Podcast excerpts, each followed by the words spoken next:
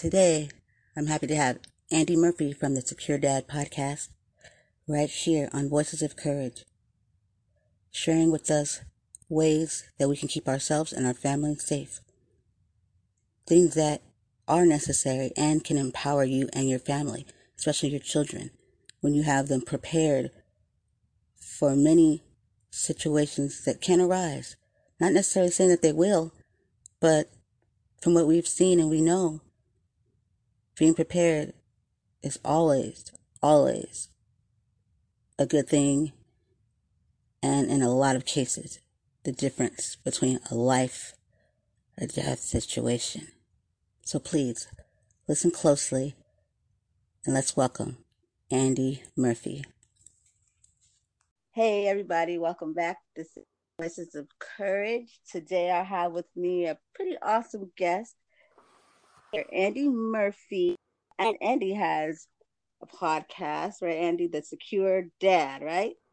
Yes, it is the Secure Dad Podcast. And Brandy, I appreciate you inviting me onto your show, and I'm looking forward to our conversation. Thank you for joining me. I'm so excited to. This is like right up my alley. So I know the listeners, this is something that needs to be heard because these are important things here, you know. Absolutely. Did you want to tell the listeners kind of what it is that you do? Sure. So what I have done is I have taken my passion for helping families to live safer, happier lives, and I've brought it to podcasting. Before that, I had a blog. It was just simply thesecuredad.com, and I would write a couple of articles a month, and that took hold, and people were really appreciating what I was saying and all the information that I was passing on to them, so that led to the podcast. I will be releasing podcast number 142 on Wednesday. It'll be really exciting. And then there's also a book that's Home Security, The Secure Dad's Guide, that's available on Amazon that has sold well for the past few years because I think it speaks to what everybody really wants, and that is to be safe in their own home. And everybody has that right. Everybody has the right to feel safe in their own home and be safe in their own home. So this is just something that has really touched a lot of lives. And while I am not a member of law enforcement or the military, I have made the study of family security my life study, really honestly, for about 20 years now. So this is something that I have a lot of knowledge in and I have some experience in, but I just wanted you to know that I'm coming from the perspective of I'm just a dad who wants other families to live safer, happier lives. And that's what I love about it too, is that you just, you know, like a parent that, you know, like just realized, you know, that you need to have safety precautions put in place. Nothing like this is my profession and we do this, this and that. Right. Like, as a parent, like, hey, these things are important. And that's what I really appreciated about it. And so I for you, Andy, when you hear the words safety, like awareness or, you know, mm-hmm. like the safety, like what does that register to you? Because I know there was an event that happened, not directly, right? Still happened, and it brought some reality to you. Sure. So, you know, that big moment, and that's, you know, I really, the truth is this all started on April 20th, 1999, and that was the day of the Columbine shooting out in Colorado. Now, I was not there. I was thousands of miles away, and I went home one afternoon and turned on the television. Of course, there was news coverage of this poor high school in Colorado having the worst day it could ever possibly have. And I went to school the next day, and I thought to myself, this is different now. You know, the way I see my own classroom, the way I see my classmates is all completely different, because anybody in this room that I'm sitting in my homeroom classroom could easily pull out a gun and just start shooting, you know, and we have a resource officer at our school, but if he is down by the library and I'm out here in the science wing and something goes bad, he's not going to be able to get here in time. That's physically impossible for him to be able to do that. And so that was a very sobering moment when I realized that my safety was my personal responsibility. And I've really lived that out every day. And when I first started understanding this, I really didn't know what to do. My first thought was, okay, if something goes wrong, how do I get out? And then it developed into, okay, if something goes wrong, who do I grab on my way out? And then it has developed into an industry term that is called situational awareness, which is being aware of what's going on and minimizing your distractions. But, you know, we do have human brains that are limited. So there's no such thing as perfect situational awareness. It's just simply being more aware than everybody else and being able to have a strategy for when something does go sideways. Yeah. So we're sounds like your critical thinking was intact, because a lot of people don't have that anymore. Right. Because of distractions. So yeah, that's something that, so basically yours was at a younger age, which is very, very important, because, you know, with my son, I pay attention to when we're walking to the store or something, and I'm looking around at everything. Good for you. Talking to me, and he's not looking at anything. He stares right at me. He wants to see you look at him and engage. He's looking in your mouth. And right. Him, right. Not at any, you just crossed the street just because I crossed the street. But what if I wasn't really paying attention? And, you know, and that's what worries me. So I'm trying to get him to, like, let's talk. Just watch your surroundings. You know? And good for you for realizing that and for looking around and wanting to get your child to be more aware of what's going on. That's fantastic. That is something that a lot of parents aren't doing. Yeah. You know, 'cause my thinking's kind of like yours, Andy, because I remember this was at, you know, me, you know, as a mother though, but there was an incident, 'cause I used to catch the bus a lot. And there was an incident I heard of where this woman was sitting on the bus stop with her child, but the car crashed and like ran up onto the bus stop.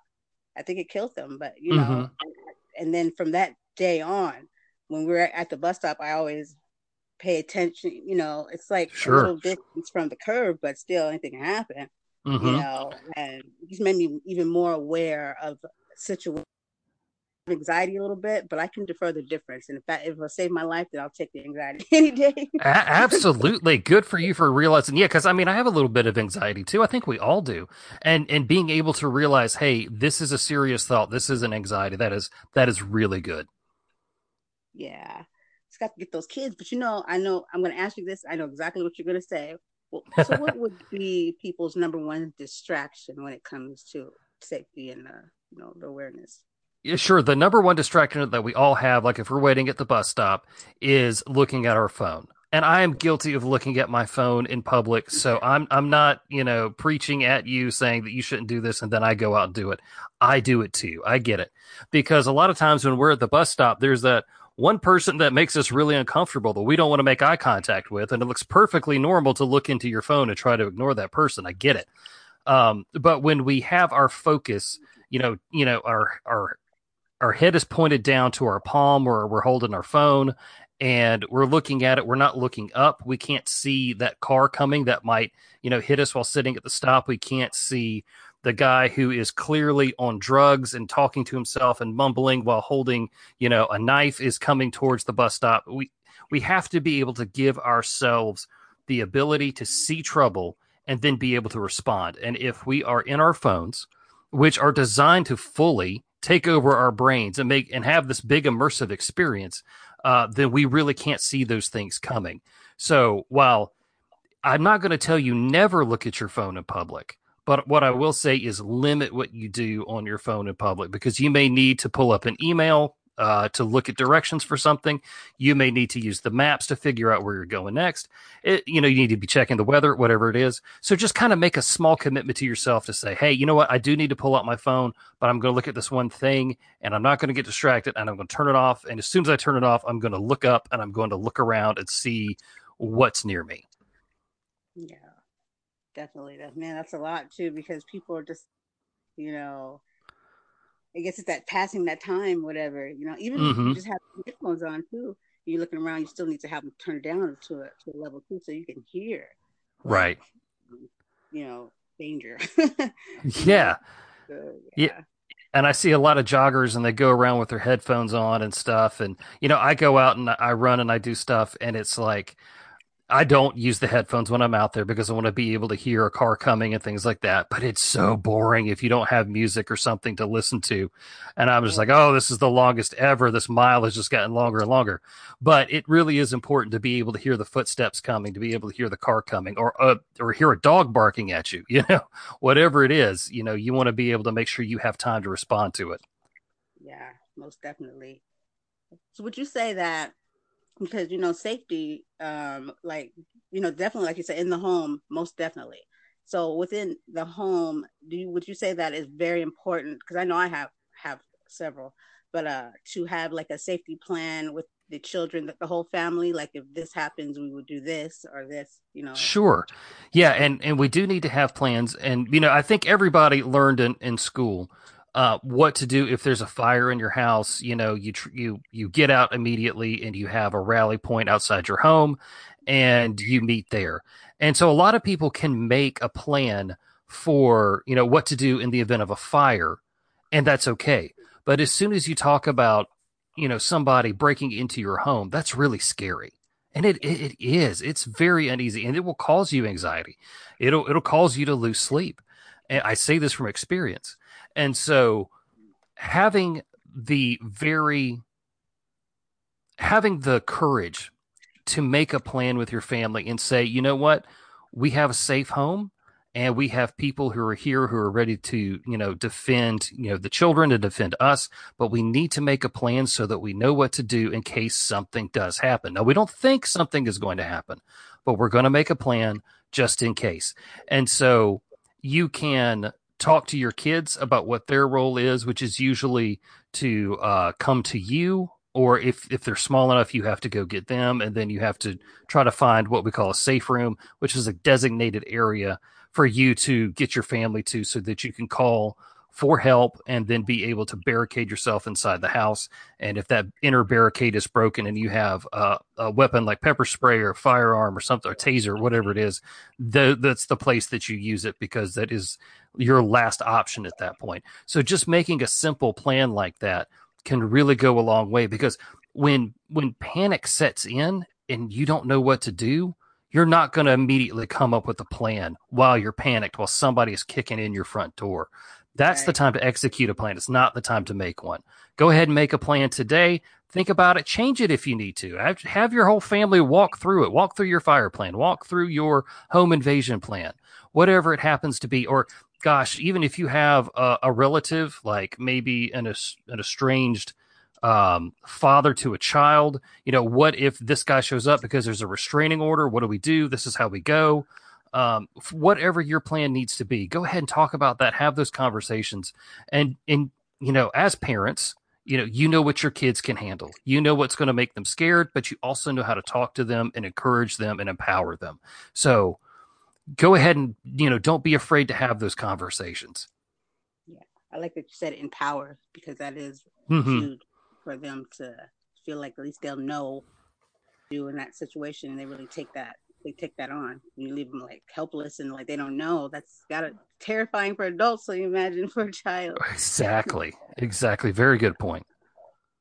You know, listening and going over a lot of your stuff, it just really, because I'm one that I think, I don't remember what event it was, I think it was around the time when there was those church shootings and the mall and all that stuff, and I remember I had a best friend that was living where I'm at now, and we decided to go to the movies. You know, I hadn't been anywhere, you know, because I kind of like stayed home. That kind of freaked me out. I was like, nowhere safe anymore. There's no churches, there's everywhere. So I kind of paralyzed and I stayed home. So, you know, we decided to go see Twilight. We went to movie theaters. But from that day on, ever since that had happened, like every time like I take my son to movie theaters, I always look around before I sit down. If I had to get out of here, should I sit here? You know, yeah, I always, very good. Church. I would do that at church. Like, I need to sit on the outside so I can get. Yes, I do the same thing. And good on you for doing it. Map out those, you know, situations and where you're going to go. And if, you know, your son wants to sit with somebody else at church, you know, a family member or a friend, you say, okay, from there, if you decide to sit over there, if you have good behavior, because you always have to have good behavior in church, you know, you get up and you go out the other side, and I will meet you across the street, or I will meet you at the car. you know, have that rally point like you would if there was a fire somewhere, and make sure that, you know, they know where to go. And if you want to, and the place is open, you could actually walk around and walk through it and see. Now, that may not be the necessary case at the movie theater, but, you know, you just, one thing that I will do when my son was really young was I would play the game Count the Doors with him. So we would go to McDonald's and we would walk in and I would say, "Hey, buddy, how many doors are here?" Now, he's in preschool. He's just learning to count, you know? And so I was like, "How many doors are there?" So he'd stand up and he'd point his little fingers like 1, 2, and like the whole restaurant can hear him counting, you know, he's just pointing at it. And so we would do that. And eventually one day I asked him to do it. And I said, "Okay, buddy, how many doors are here?" He's like, "There's 6. I'm like, "Oh, how do you know?" Because I counted when I walked in. And that's what I wanted him to do, was to be able to walk in and start looking for those exits like we're talking about. And so that was just second nature to him. That didn't feel strange. That didn't cause any anxiety. It was there in his brain, ready to go as a tool if he needed it. So, yeah, absolutely. Make a mental map of everywhere you go. Yeah, most definitely. This is something I really appreciate this, because I know I have listeners that need to hear it. Then I used to, prior to COVID, I used to teach. And so there's like so many things that we don't think of that, you know, outside of the home too, you know, that we could be prepared for, like if our children are, you know, walking from point A to B, or just, you know, like whatever, just never, ever know. And I think I'm thinking about that stuff. I'm like, why are you thinking about that? And because it makes me uncomfortable to think about it, but it comes in my head, you know, and it's like, but it could, I'd rather be prepared. Absolutely. And, you know, embrace that thinking, you know, because it will be uncomfortable and it may take you a day or two to really fully embrace it. But, you know, when it gets there, you do it. And I'll tell people a lot, you know, just because you make a fire escape plan doesn't mean that you are going to, you know, wish that your house catches on fire. You're not going to just somehow make that happen. You know, it's not going to be some sort of random thing that happens. Just because you think about your house, you know, catching on fire and what you would do does not mean that you're willing that to happen. And so the same thing with, you know, going to church and thinking about where you would exit. You're not willing something bad to happen there. You're just making a plan and you hope you don't have to use it. Yeah. And I think when those thoughts come in, I think it's like our conscious, like our subconscious or our better judge is telling us like these things that we already are there, you know, or maybe like it could be a trigger, like what, you know, the Columbine, for you, that was huge too, because working in the school and then sending my child off to school, I would always look around. That would concern me, you know. Oh yeah. So, most definitely. So okay, so this is something that I think that most people don't think about, but do you think that children should know CPR and first aid, of what they can do, you know, because I know some are too small to be able to. Sure. But it can be beneficial for a younger sibling or No, I think that's a good idea, because I think I got my first CPR certification when I was like 16. And you know, that was back in the 1900s. So, you know, I got it when I was that young, and I don't know if they'll actually like certify anybody younger than that, but you know, if you are, you know, a medical professional, teach your kids, you know, how to bandage a wound, teach your kids if something really bad happens, how to go get help. I mean, at the very least, what you can do if something goes bad in a situation is teach your kids how to go for help. But yeah, if you can like really, you know, talk to your kids about, I don't think they're going to like be able to reset somebody's, you know, dislocated shoulder, but to be able to, you know, say, okay, well, we need to immobilize your arm here. Let's wrap it up in your jacket and let's go find somebody who can help. I think that's a fantastic idea.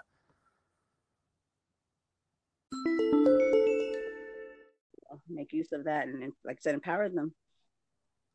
Absolutely. Yeah. And to give them confidence and not to be afraid of blood when they see it for the first time. Tell them the difference. Hey, if the blood is moving slowly, it's going to be okay. If the blood is moving faster, you need to go get help faster. Yeah. I'm loving this. Oh, me too. I'm so happy I came across it, you know, because I think about these things, but then I don't think I've ever seen anybody, you know, put it how you have it and really like embrace it. People talk about it here and there. Cause even like right now, what's going on, you know, pandemic and everything, I got on, you don't have to tell me twice. I see what's going on. I got me some of that, you know, the food, like the military kind of like the. Oh yeah. Got some of that. Got good for you. I got some outside gear, some survival kit tents and everything. Things mobile. I pretty much I got what it takes, but for me, it makes sense to me. Yeah, and I find there are people like you and me, Brandy, who get it, and then we have somebody that we care about deeply who doesn't get it, and there comes this friction where you try to explain, like, hey, you know what? There's going to be disrupts to service. There's going to be disrupts in the food chain. We saw toilet paper sell out, in 2020. These things are going to happen. So let's go ahead and stock up on some items here so that we'll be ready for this. And then other people are like, well, McDonald's has been there for the last 50 years. It's going to be there again. You're being paranoid. You're being crazy. And all you're doing is looking at what's happening. You're looking at the trends. You're looking at the news. You're seeing what's happening in your own community. And you want to go ahead and be ready for your response when it's time to respond.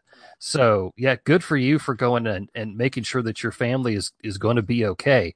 And when we come up on somebody who does not understand what we're doing or the severity of what could happen, just remind them of things that did happen. Like, hey, we sold out of toilet paper, in the United States and in Britain. Actually, it sold out again in Britain like 2-3 weeks ago. Thankfully, that has not come here yet. So just point back to say, hey, we didn't think this was going to happen, but it did. So, we need to try to figure out what's the next thing that's going to happen, and we'll be ready for it. Yeah, that's crazy. I don't get how people don't learn and remember that happened there. So I think we should probably not like how they were, but critical thinking, to put that out of school and put in standard. Oh my goodness, sir. Yeah. Okay. Well, I'm really grateful that there's so much more I could ask and say, but I think we got what this does is open up more of a doorway for people listen and they start thinking other more stuff that they can do to save when your kids are at home and you're at work, if they're old enough to stay home, right, these things. So I think it's important that we do our best the best that we can. Yes. Right. And we're not going to be perfect and we're not always going to get it right, but I would rather have a plan that I can use half of it than no plan where I use none of it and I get hurt, So even if what I plan for doesn't pan out, that's okay. We'll use some of the elements from that and we will make it work. Most definitely. Most definitely. Is there a number one mistake that people usually make when it comes to, the safety of their home or their family? Is there something in common that? Sure. There's one thing that I have, it was my very first podcast episode that I ever did. And this topic applies to your home. It applies to being safe outside in public. It applies to being safe online. And that is, you have to come to the very uncomfortable conclusion that you can be the victim of a crime. There could be something that happens to you that you don't see coming, even though that you are a good person, you always hold the door for people, you tip well when you go to a restaurant, you always stop at the red light, you're a good person. And so a lot of people think because they're good people, they can't ever be a victim of a crime. Well, we all know that bad things happen to good people every day. So I try to tell people to shift their thinking to adapt the secure mindset, which is something that you and I have kind of been talking about this whole time. And that is to be able to think about your safety and a response to a situation. Because even after all the podcasts that I've done and a book that I have written, I can still be the victim of a crime. And it would be really bad for me to think, oh, I know I can take care of it. And I get so narcissistic about it that I don't see danger coming. And so that would be a huge problem. So anybody, whether you are, the best person to ever walk the face of the earth, anybody can be the victim of a crime. Anybody can be a victim of violence. And when you embrace that and you adopt that secure mindset, you're naturally going to make safer decisions because you know what could happen to you and you understand it. So you will naturally work for those things not to happen to you and to your family. So adopting a secure mindset about whatever it is will help you in the long run. Yes. I love it. Yes. I definitely have that too. Like I said, some may call it anxiety. I said, hey, call it what you want, but I'm ready. Call it what you want, but I'll be out the door before you. Right? And I got my pepper spray. I got two tasers. One for the keychain, one like a police size one. I just, I figure I can be doing, if I'm going to spend money, this is the way I look at it sometimes. I'm like, well, if I buy this and I don't really need that, some clothes, I can put money toward safety. Sure. So got the thing, put the glass out with. I'm not playing over here, Andy. I'm not playing. Good. And I'll tell you, for somebody who's never bought invested their money in anything to protect them, I will tell you that when somebody is kicking in your front door at 2 a.m, you will pay $1 million to make that situation go away. So go ahead now and spend some time, spend some money on buying pepper spray, know how to use it, get some training so that you don't hope that everything turns out okay. You will know everything's going to turn out okay because you're prepared, because hope is not a plan. Yeah, for sure. Definitely. Well, I know we got to let you get out of here soon. I wanted to say something to you real quick and then we'll do it. I just wanted to say this because it was so odd.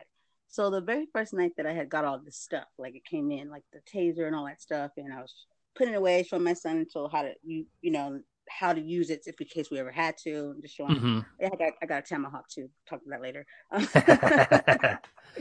So I'm putting all this stuff away, and I get a knock at my door. I'm like, nobody knocks at this door this time. So I'm yelling at the door. I'm not going to it. I'm like, who is it? No, good. I really hear them, but I thought it was my neighbor, so I opened the door, and then I was like, oh boy, it was some man. And he was like, can you please let me in? He said, somebody's after me and I just need to use a phone or something. I got money. And as quick as before he can get that all out, I just kind of pushed the door. I said, I'm sorry. I was in here asleep. I cannot help you. Yeah, good. So fast. And I just shut the door. And he was like, oh, I can understand that. And in my head, I'm thinking like, wait, what just happened there? Mm-hmm. You understand?